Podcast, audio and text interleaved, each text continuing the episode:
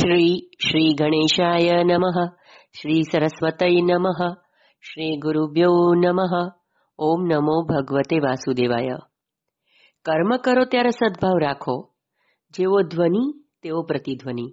તમારા આત્માને પ્રતિકૂળ લાગે તેવું વર્તન બીજા તરફ ન કરો. કોઈ જીવ પ્રત્યેક કુભાવ રાખશો તો તે જીવ તમારા પ્રત્યેક ઉભાવ રાખશે. સત્કર્મ ત્યાં સુધી કરો કે શરીરને બહુ થાક લાગે. શરીરને બહુ થાક ન લાગે તો પથારીમાં પડ્યા પછી મનમાં પાપ આવે છે. પથારીમાં પડ્યા પછી નિદ્રા ન આવે તો પાપ કરવાની ઈચ્છા થાય છે. સત્કર્મ કરતા ખૂબ થાક લાગશે તો સત્કર્મ કરતા નિદ્રા આવશે અને ત્યારે નિદ્રા પણ ભક્તિ બનશે. કર્મનું ફળ ઈશ્વરને અર્પણ કરો તો ઈશ્વર અનંત ઘણું કરીને આપશે. અનુભવ ન થાય એનો અર્થ એ નથી કે સિદ્ધાંત ખોટો છે. અનુભવ ન થાય તો માનજો મારામાં મારા કર્મમાં કાંઈ કમી છે? પૂર્વજન્મના સંસ્કાર અને વાસના બળી જશે, એટલે કર્મમાં આનંદ આવશે. કર્મનું ફળ ક્યારે મળશે તે કહી શકાય નહીં. કર્મનું ફળ ઈશ્વરને અર્પણ કરો. માલણની કથામાં આવે છે. માલણે સર્વ કર્મ શ્રી કૃષ્ણને અર્પણ કર્યા, એટલે તેની ટોપલી ભગવાને રત્નોથી ભરી દીધી. ટોપલી એટલે બુદ્ધિ. ઠાકોરજી મંદિરમાં નહીં, પણ આપણી બુદ્ધિમાં આવીને બિરાજે તે જરૂરી છે કે જે બુદ્ધિમાં વિષયો ભર્યા છે. ઠાકોરજી મંદિરમાં બિરાજે તેથી શાંતિ નહીં મળે, પણ તે આપણી બુદ્ધિમાં બિરાજે તો જ શાંતિ થાય. જેવી રીતે સંસારના વિષયો બુદ્ધિમાં રાખો છો, તેવી રીતે બુદ્ધિમાં ભગવાનને રાખો, તો જીવન કૃતાર્થ થાય. ગોકુળ લીલા પૂરી થાય છે. બાલકૃષ્ણ પાંચ વર્ષના થયા છે. બાલકૃષ્ણને વૃંદાવન જવાની ઈચ્છા છે.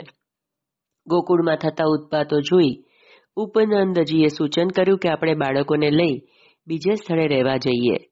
અત્રેથી થોડે દૂર વૃંદાવન નામનું વન છે. વન વૃંદાવન નામ તે રહેવાને યોગ્ય છે. આ સૂચન સર્વને ગમ્યું. રામકૃષ્ણને આનંદ થયો. રમવાની બહુ મજા આવશે. રામકૃષ્ણ સાથે બધા વૃંદાવન રહેવા આવ્યા છે.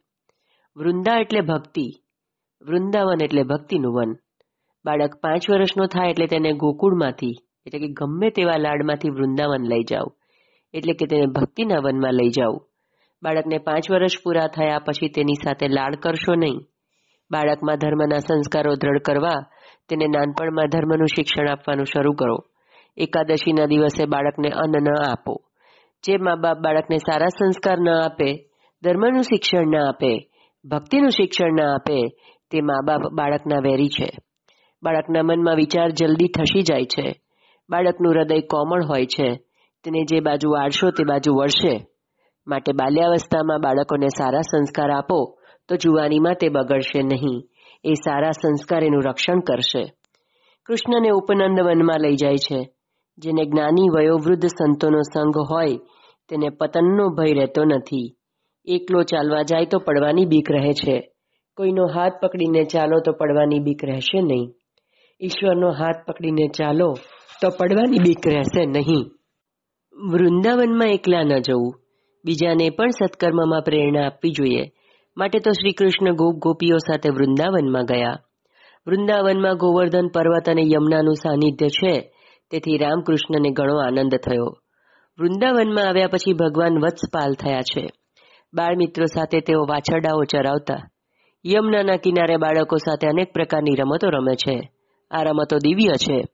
અગિયારમા અધ્યાયમાં ભગવાન વત્સપાલ અને પંદરમાં અધ્યાયમાં ભગવાન ગોપાળ બને છે. ગાયોને ચરાવવા લઈ જાય છે.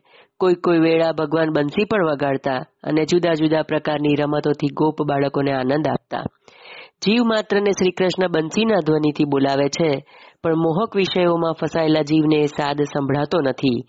ભક્તિના કિનારે એટલે ભક્તિમાં બે વિઘ્ન આવે છે. વત્સાસુર એટલે કે અજ્ઞાન અને બકાસુર એટલે કે દંભ.